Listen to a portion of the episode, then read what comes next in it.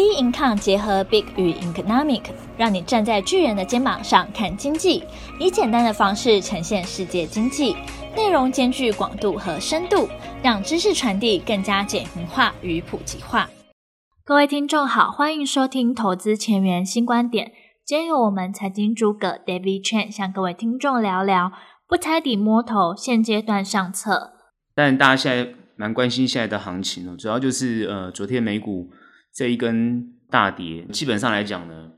整周呢已经跌了这个连续四根黑 K 哈。道琼斯在这个阶段上来讲呢，大家当然很担心破底。其实呢，这个破呢，其实也是很正常的。主要大家当然关心就是俄乌之间的状况哈，这个战事的情况，但也希望能够，就因为很多人一直问，就是说后面怎么看啊？后面的战事是什么样的一个情况哈？一直陆陆续续有新闻出来哈，包含刚刚的新闻，最新的新闻哈，五点多的新闻就是乌克兰呢正式跟俄罗斯断交。我想这个 应该也没什么好好讨论的，本来就是应该会这样做。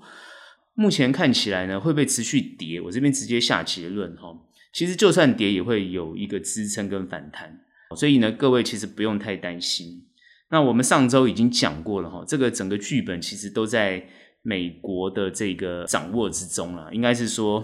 这个符合他需要的剧本了哈。所以呢，这一次我的结论是说，为什么会有支撑的原因，是因为这一次这个局哈，大概唯一倒霉的，它只有乌克兰，其他的包含俄罗斯当然是最大的赢家哈，当然美国也不会是输家，它也是大赢家。你看英国，你看法国跟德国，看起来也都没有什么。没有什么太大的这种这种呃大问题哈，大家都是赢家，还是有一个输家，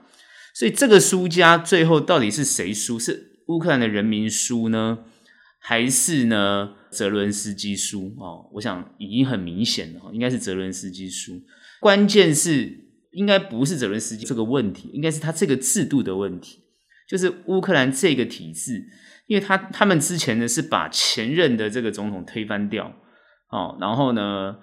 当然是靠这个民主的选举方式呢上任，然后呢又重新制宪，制宪呢宪法里面要加入北约，然后这个让呢俄罗斯呢非常非常的，那原本的政权是亲俄的哈，所以呢让俄罗斯就觉得呢你这个北约东扩的问题才会造成今天现在啊这个情况。那当然之前克里米亚的问题哈，俄罗斯已经先占领了克里米亚，克里米亚宣布独立。然后现在目前又是乌东的状况，免不了我们一定要先分析一下现在目前它整个这个战事的情况。当然，大家想要知道就是那个结果到底是什么，因为现在分析的言论太多，然后呢，以至于大家也搞不懂，甚至有人觉得说这个关战争关跟我们什么关系？好，其实你看全球的股市，全球的这个呃，不管是期货市场啊、现货市场啊，不管你看这个原物料市场啊，不管是油价啊，全部受影响。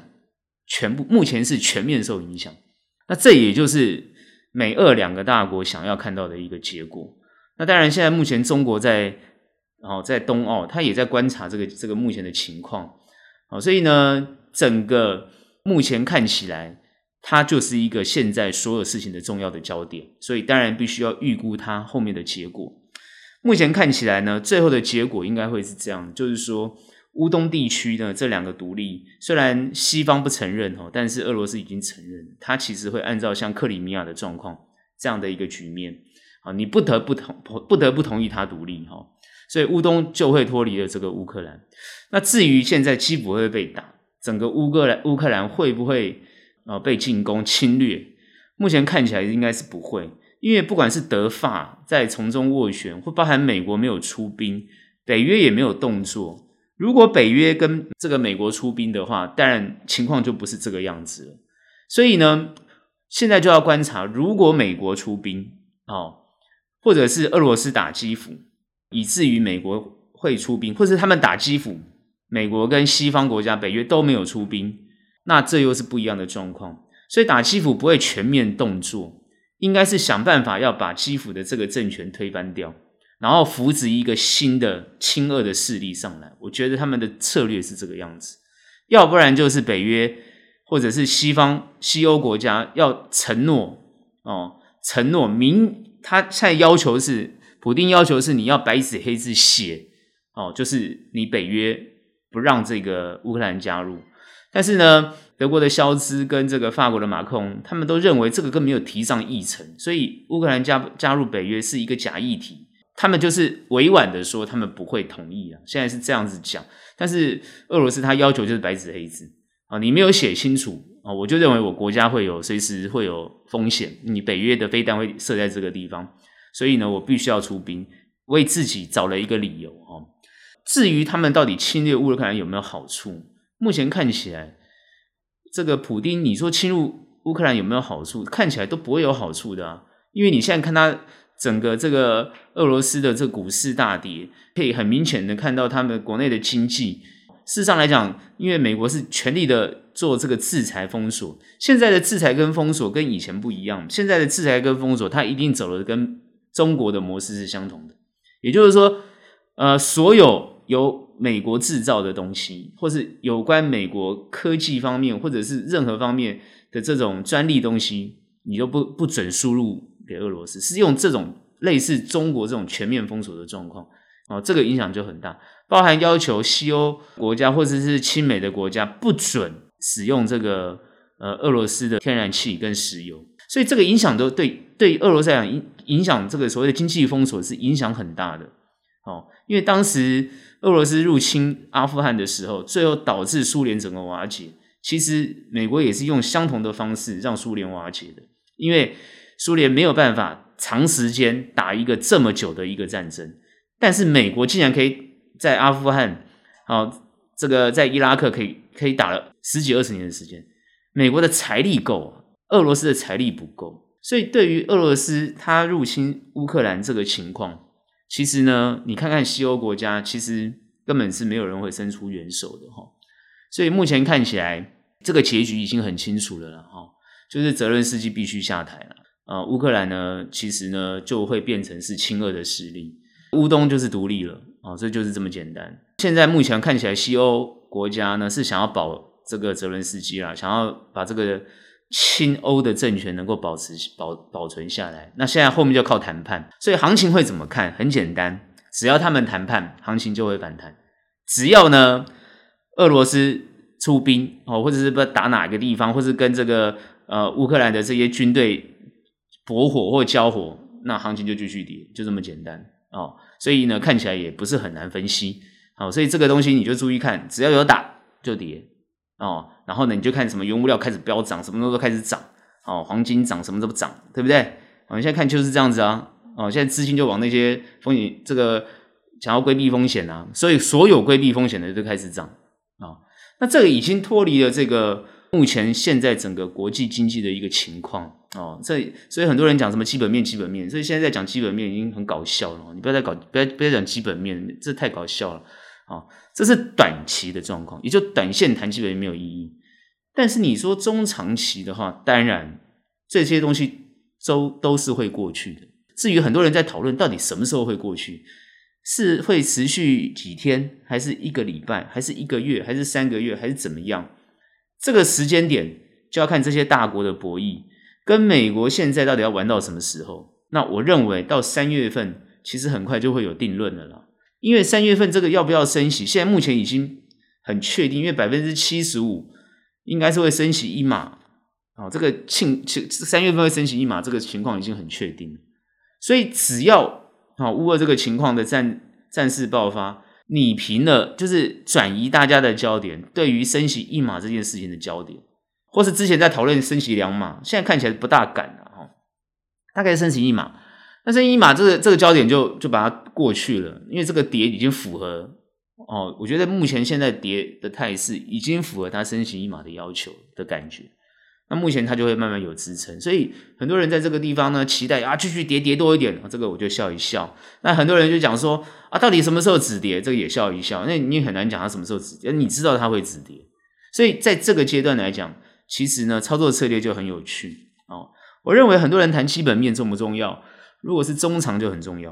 哦。你是中长线，但因为这个时候还会震荡，所以你的股价买进去，你就你买了就就开始跌了。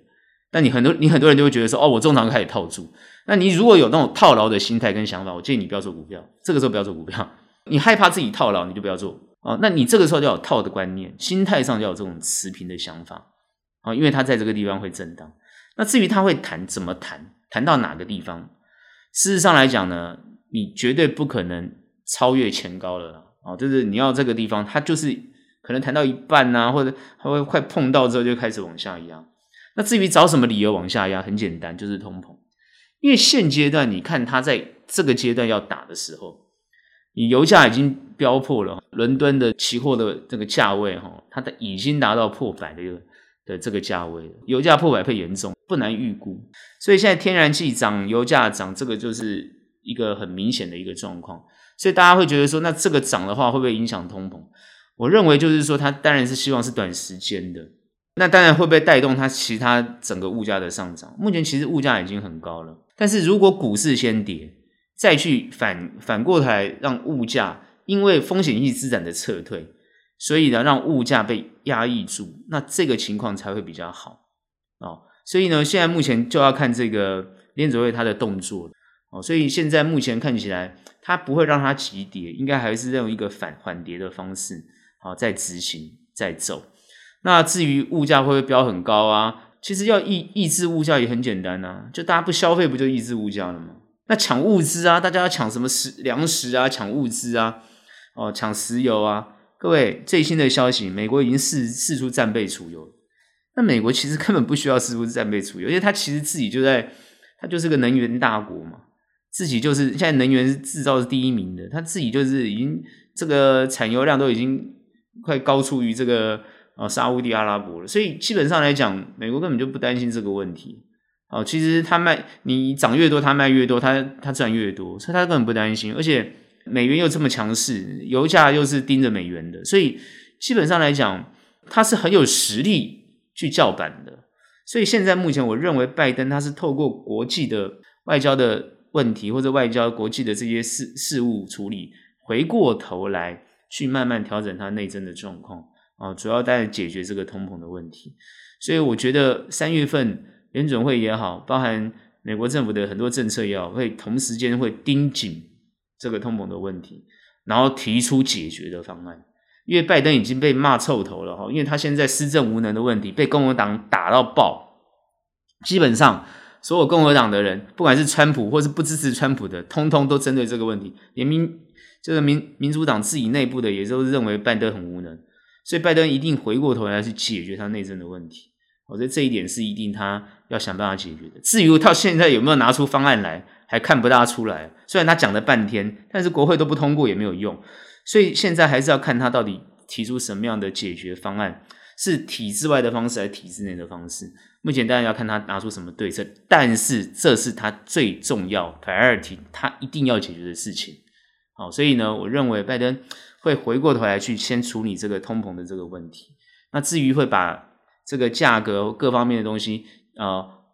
控制在什么样的程度，就要看他政府的这个实力。好，所以当然现在目前呃就是以这样的状况来去观察。所以呢，各位也不用太担心行情的问题。现在目前是持续关注这个国际的这个走势跟状况。当然，很多人会谈到，就是说台湾的这个会不会什么什么乌克兰啊，什么这个问题，那这个我们待会讲。但主要就是国际上现在在这个议题上还是不会消散，还是会上上下下。所以呢，震荡比较激烈的情况之下啊，这个心脏不好的啦，这投资比较没经验的人，我不会建议你在这个地方呢去接刀子。很多人说这个地方要去要要去低接或干嘛的，其实各位要知道哦。现在呢，在压抑行情，在解决通膨问题。各位要知道，这些风险性资产，因为比特币已经跌破四万了，各位要去注意，现在已经三万六，所以你要去注意风险性资产。不管你的这个虚拟货币，不管你的 NFT，不管你的什么特斯拉，不管你的这些哦，这么五大科技类股，就是现在被别人盯着的东西嘛。讲难听一点，就是传统的这些资金或资产早就已经做好布局了。你这些风险性已经涨过头的这些东西，它就是会成为被狙击的对象，这个很自然的现象。所以在这个阶段，他觉得打得不够，就会继续打，想办法把它打下去。好，所以呢，很多人呢，就是怎么讲，一直很喜欢抄底。其实我认为用抄底的观念呢，再去投投入股市，是不是一个很正确的想法？认为什么地方是底。其实，在投资上来讲，你其实一天到晚看底在哪里或高在哪里，这是这是很很不智的。因为其实不用去猜底，也不用去摸头，你只要顺势的概念就好。只是因为你会觉得不知道怎么顺势，通常会讲这句话的人，通常就是他资金很小，想要搏一搏，用搏的心态来做投资。那你用搏的心态来做投资，你就很喜欢摸底跟呃猜底跟摸头，这就是你容易在投资上失误的地方。这也就是你没有办法在投资上来讲，我们讲就比较平静的来面对投资市场，这是比较危险的一线动作。所以，投资市场它本身不是用用赌博的心态去做的，这点一定要去修正哦。所以，当你调整你自己的心态，不要这个猜底哦，也不要摸头，你不要用这种想法，你只要顺势，你了解势，你自然而然你出手，你就不用太担心，你就不用太会会担心什么样的发生什么样的问题跟状况。好，那当然你的子弹要准备多一点。好，也不要用这种 all in 的心态啊，这个东西都要必须调整的哈。所以整个投资来讲的话，它其实就是用一个专业而理性的分析，慢慢去掌握到那个节奏，你肯定会获利哦。所以现在不要去猜底啦，哦，这个地方也不要猜底。那很多人说怕接刀子，我刚刚讲过，怕就不要动哦。那如果呢，你资金够，你也不用怕这个行情，你基本面摸得很透。那我觉得这个地方其实很多东西都已经蛮便宜的，也可以去开始去慢慢去建。建立你的部位哦，所以这个东西就是在投资上来讲，有些很多的技巧在这个地方去思考。当然，很多人会想说：“哎，位阶这么高，哎，到你就算今天现在在这个地方啊，还是三万三千点呢，美美股啊，这个道琼斯，那包含纳斯达克、费半也都很在很高的位阶，怎么会有中长的这种这种价位？都是贵的啊！各位其实要去观察，有些有未来性的公司，其实已经被修正了很多，这些东西可以去慢慢去找。当然也会有获利的机会，所以我常常讲，股市不是呃没有获利机会，他时时刻有获利机会，但他是属于有专业能力的人。那这一点还是哦，在这个地方宇宙经常跟大家讲，好，这这是一个很重要的观念跟看法。好呢，因为今天是礼拜四哈，啊，那我们提前录哈录音，主要就是因为这个行情突然有一些比较大的转折。那呢，当然在这个四个交易日里面，台股呢，当然大家现在也很关心，目前会不会有持续跌的情况。目前台股呢，它的位阶呢，以全球来股市来讲呢，都是属于高的位阶。那在这么高的位阶上来讲，照正常来讲，台股要修正的幅度会比别人大。事实上来讲呢，今天呢跌了四百多点，看起来就是也是蛮大的，而且量都放出来了哈。那当然很多人会想说，在这个地方呢，量放这么大啊，超过四千亿，然后呢看起来就是怎么样？啊，换手的频频率很高，也就是说呢，有人卖，有人买。虽然在这个地方很恐慌，很多人卖，但是有很多人在这个地方接。这就是我刚刚前面分析到美股的情况，就是说，呃，很多人现在很喜欢去接股票，认为这个底部到了这种概念。其实呢，我刚刚一开始就讲，哈，应该是在说后面的这个美股的结论，我就讲，不要不要在这个地方猜底，哦，也不要去想摸头的问题。要顺势做，所以什么叫顺势做？说现在在跌，我们是不是顺着它跌的去做？其实不是，是要掌握它的节奏。顺势是所谓的节奏，也就是说，你能不能够分析到后面会什么样的一个变化？然后你这些变化呢，而且透过这些变化呢，成为你一个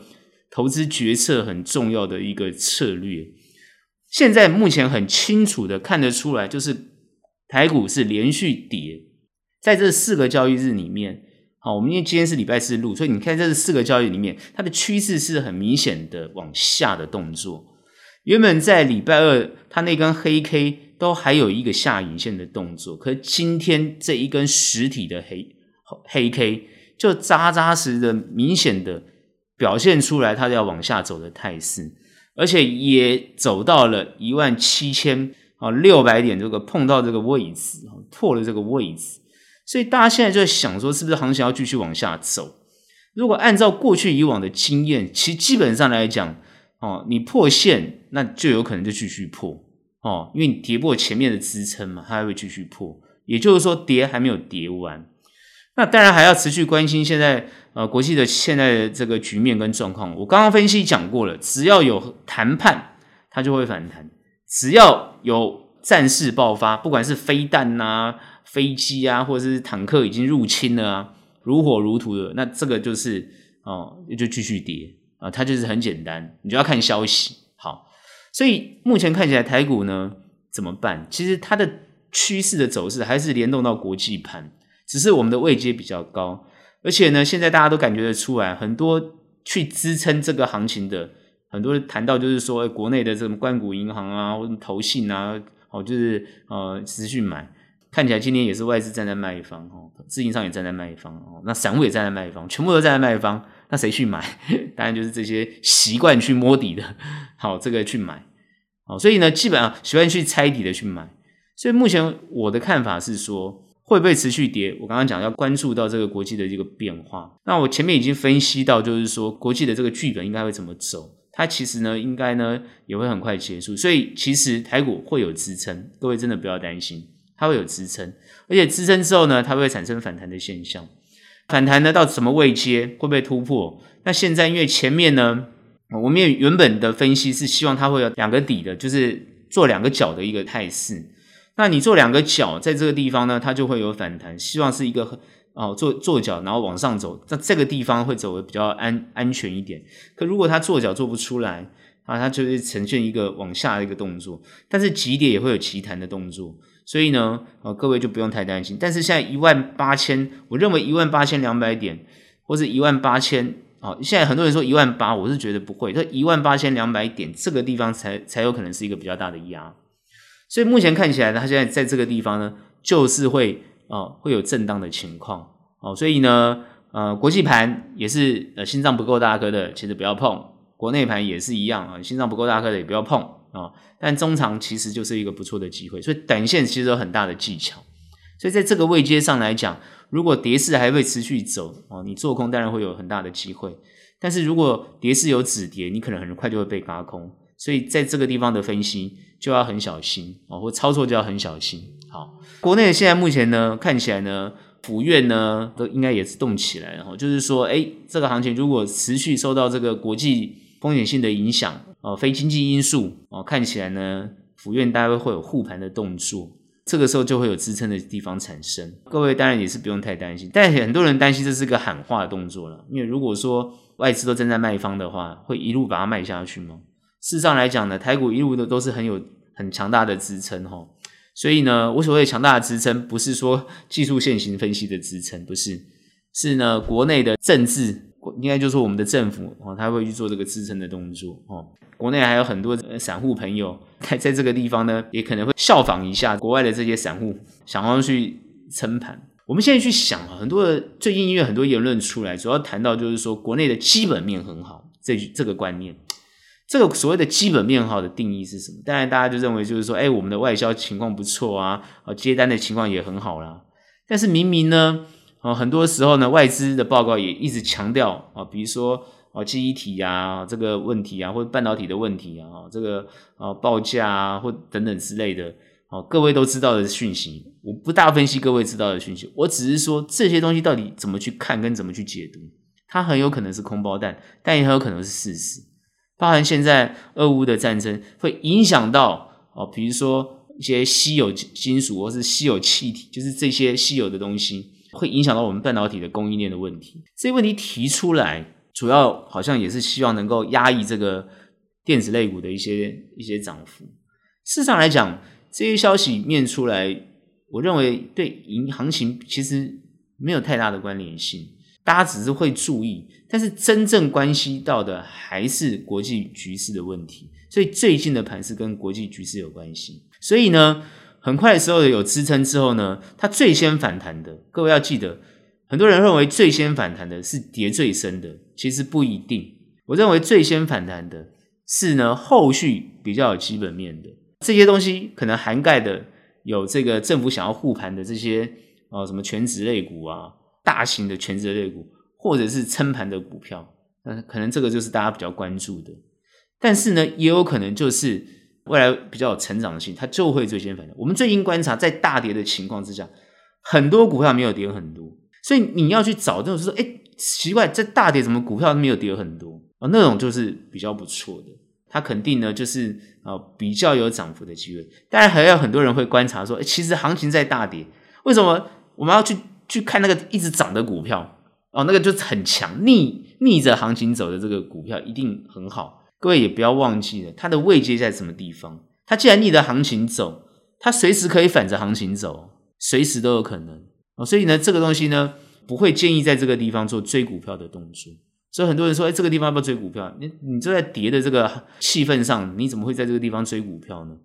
那至于放空，哦，我认为这个地方的放空事实上是可以动作的，只是要用比较短的角度去看。所以你的动作也要够快，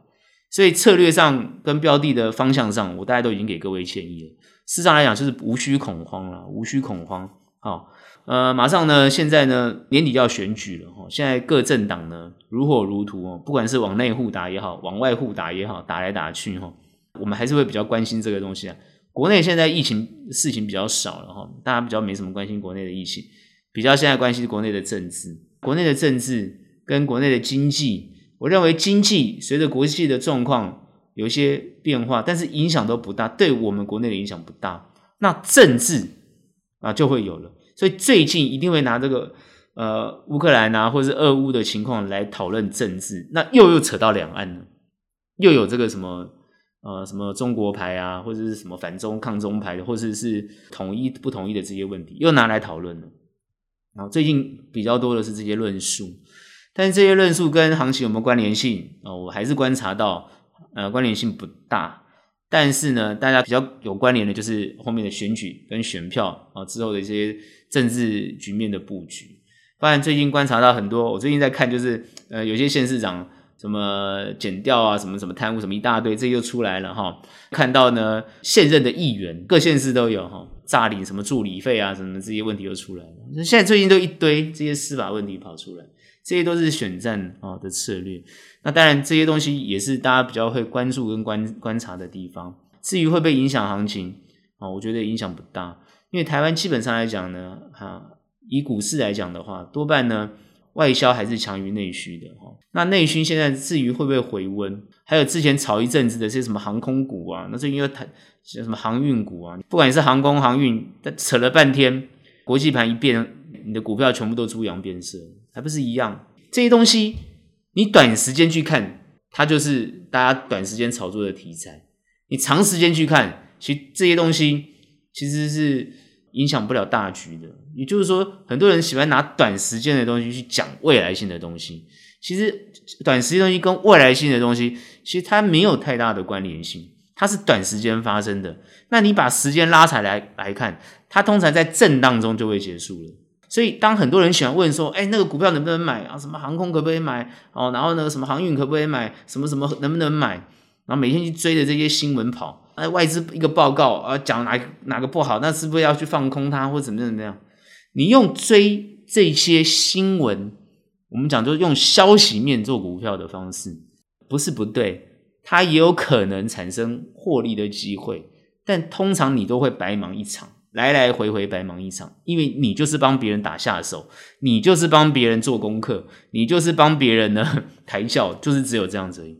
所以通常你功课做深一点，你要看得比较远一点，你的投资的精准度才会变高。那你功课做深，你的趋势看对，你功课做深，你的拿捏程度，不管你的部位的配置，不管你的这个持有的标的，它都会影响你的绩效。所以那个部分才是重要的。如果以中长的角度来看，那就是公司有没有成成长性跟发展性，这还是后面大家比较关心的。也就是说，如果你现在关心这个国际局势，那你也要特别关心利率的决策，他们的一个变化。那当然，行情的趋势就会受这些国际东西的影响，你就要去看你相对你的公司，你你选择的标的这些公司，它跟国际的这些东西的联动性是有利还是不利？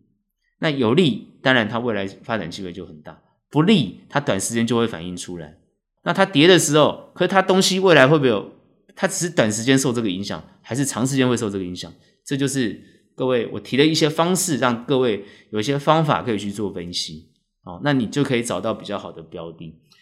这个阶段，回到我刚刚前面讲的，就是不懂的人不要乱接股票，因为这个时候不要试着去接刀子。但是懂的人哦，你可以慢慢去建立部位，去布局一些不错的股票。然后呢，这些股票短时间也会受到震荡，也会受到修正，但你不要担心，因为是好的股票、好的公司，它会提前反弹，它会涨得比别人快。那当然，有些人会关注到行情大跌，诶，还有股票是赚钱的哦，还有股票是红的，那要不要去关注？短时间它有可能很快就变黑了，所以呢。是不是要去关注？我不会这么会建议大家去关注这些所谓飙涨或追涨的股票，也就是一个策略，不要去追股票的概念啊。这个阶段，但是你做很短的人没有这个问题啊，你很会追，那你做很短，我不会说你不能这样做，我只是说一般的投资人看不大懂的人，不要被煽动觉得要去追股票，你不需要这样做，那也不要煽动去。去接一些你不懂的股票，你去接它，你就接刀子。那再加上你的资金部位又不足，这样很有可能呢，你呢只可能一次就套住了，一套套很久。那这些东西都有很要很小心。还有电视节目，我真是常常奉劝大家。我因为最近很多朋友会讲说啊，电视节目都怎样怎样怎样，你电视节目不要乱看，或者你网络上这些东西，你你也不要乱。你最近去印证嘛，你现在去回推嘛，你看最近的行情，去回推他们的言论嘛。那请问是对的还是错？当然，他们现在很很容易去反着讲嘛，然后马上就改口，这些东西都要各位细细去推敲，细细去看呢、看久你就会觉得啊笑笑就好了哈。所以我现在必须跟大家讲，就是说这个地方啊，心要定，不要在这个地方很忐忑，把心放放宽一点，其实呢就会可以很顺利哦。至于后面呢，不用太担心，台股很强势没有错，但它修正起来，我们当然希望它震荡不要太大。但是它修正起来可能会多那么一点点，但是呢，它弹起来呢也是呢会不错的，所以呢还是呢按照这样的一个正常的节奏来操作，通常不会有太大问题。好，我觉得呢这个地方放放宽心就好了啊，这是我对于整个后行情的看法。今天的投资前沿新观点就到这边结束，有任何问题、任何想法，欢迎到我们 Instagram 跟脸书专业跟我们做交流喽。那我们下期节目见，拜拜。